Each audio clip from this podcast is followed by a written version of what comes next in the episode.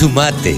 Entre todos hacemos la mejor radio, la radio del campo. Ahora estamos en comunicación con Pablo Adriani, el gurú de los periodistas agropecuarios que analizan mercados y que la tiene clara y que en cualquier momento van a tener una sorpresa, o vamos a tener una sorpresa todos que les vamos a, a regalar con, con Pablo. Hola Pablo, ¿cómo te va? Buen día, Carlos, ¿cómo te va? Saludo a vos y a toda tu audiencia de todos los sábados. Bueno, gracias. ¿Cómo, cómo estuvieron los mercados esta semana? ¿Cómo se han comportado? Yo te diría, Carlos, antes de, de- de comentarte lo que pasó y lo que va a pasar, que le digamos a la audiencia que todo lo que yo y vos, nosotros hemos presentado sobre mercados, todos las, los anticipos de lo que va a pasar, lo hicimos en esta radio. Sí, o sea, sí. desde acá lo que quiero destacar es el respeto a la propiedad intelectual. o sea, claro, fíjense todos los programas que hemos, están grabados eh, a disposición de quien quiera. eh, hemos anticipado cosas muy importantes. ¿eh? Anticipamos Sí, la sí. baja de girasol, anticipamos la baja de girasol, anticipamos las hojas, no vendan un kilo porque se va a recuperar. ¿sí? Lo mismo con el maíz, no vendan un kilo porque se va a recuperar. Estamos haciendo una consultoría online Gratuita. Espero que los, los oyentes lo, la valoren ¿sí? y no la tomen como un pronóstico climático, porque eh, nos suelen confundir con pronosticadores climáticos. Claro, Y- no, no. Acá no se hacen aquí- pronósticos. Acá se analizan y en base a los análisis lo que se dice es, me parece que va a pasar esto. Y además, a vos te avalan un montón de años trabajando en esto, Pablo.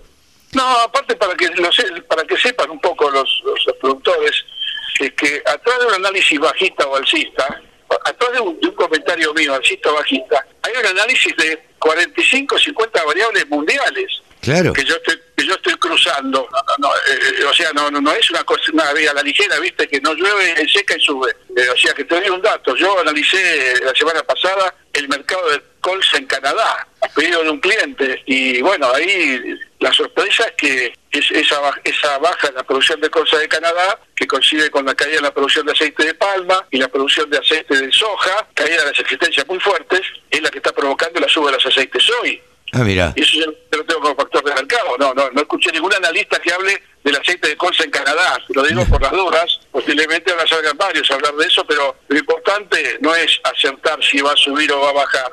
Lo importante es anticiparnos a lo que va a bajar. Que son Seguro. dos cosas distintas. Seguro, Pablo, anticiparlos, pero anticiparlos con datos concretos. Eh, esto, esto, esto de analizar el mercado de colza en Canadá, y bueno, la verdad que habla muy bien de, de vos y, y de te- tu preocupación, más allá de que sea pedido de, de un cliente y demás, eh, hay que saber cómo analizar un mercado al cual mm, para nosotros es totalmente desconocido.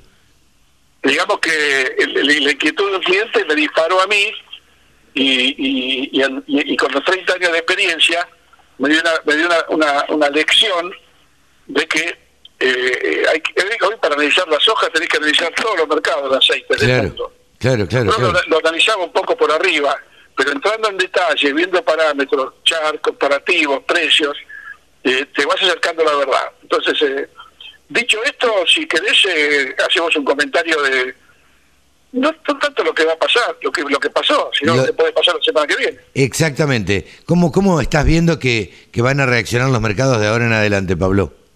Y yo te diría que la semana cierra con un Chicago firme en soja y en maíz y eh, eso se traslada a la Argentina, a los mercados de soja y maíz disponible. Eh, entonces estamos en una situación en donde eh, el- lo- lo- los industriales aceiteros enfrentan una escasez de oferta de soja. ¿eh? y, y eso tiene un impacto inmediatamente en los precios, con lo cual yo te diría que la soja, creo que lo dijimos hace un par de semanas, pero lo repito, está muy cerca de volver a los 350 dólares, ¿eh? Claro. anótenlo, fírmenlo y, y si me apurás un poco, no sé si va a seguir subiendo. ¿Por qué digo esto? Porque en este momento hay una preocupación muy seria en Estados Unidos con el factor climático, eh, la situación de y demanda interna en soja en Estados Unidos es muy ajustada, eh, los, mapas de monitores de, sequía están viendo que la, sequía se está agravando en los estados del norte del Midwest y, corriéndose para los estados del sur, eh, los pronósticos de 10 días son de bajas, bajas, muy bajas precipitaciones y eh, elevadas temperaturas, con lo cual, como decimos, ladra y mueve la cola, eh, estamos ante un escenario alcista para, el complejo soja, ¿no? Sí, sí, Entonces, eh, los productores que nos están escuchando, les pedimos cautela a la hora de vender, no, no, salía, no, es momento de vender.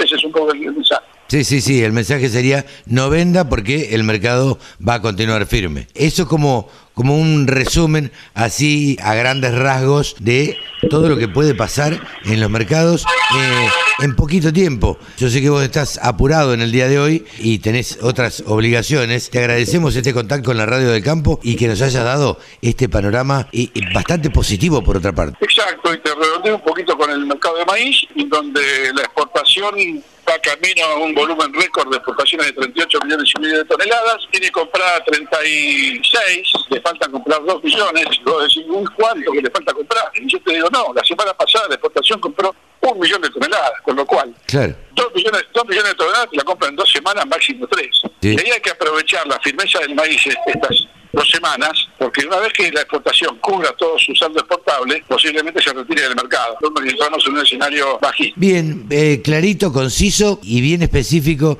el resumen de la semana o de lo que va a pasar o de lo que puede pasar la semana que viene. Pablo, te agradecemos muchísimo. Un abrazo grande. Un abrazo a todos. Gracias, Pablo. Pablo Adriani, aquí en los micrófonos de la Radio del Campo. La Radio del Campo.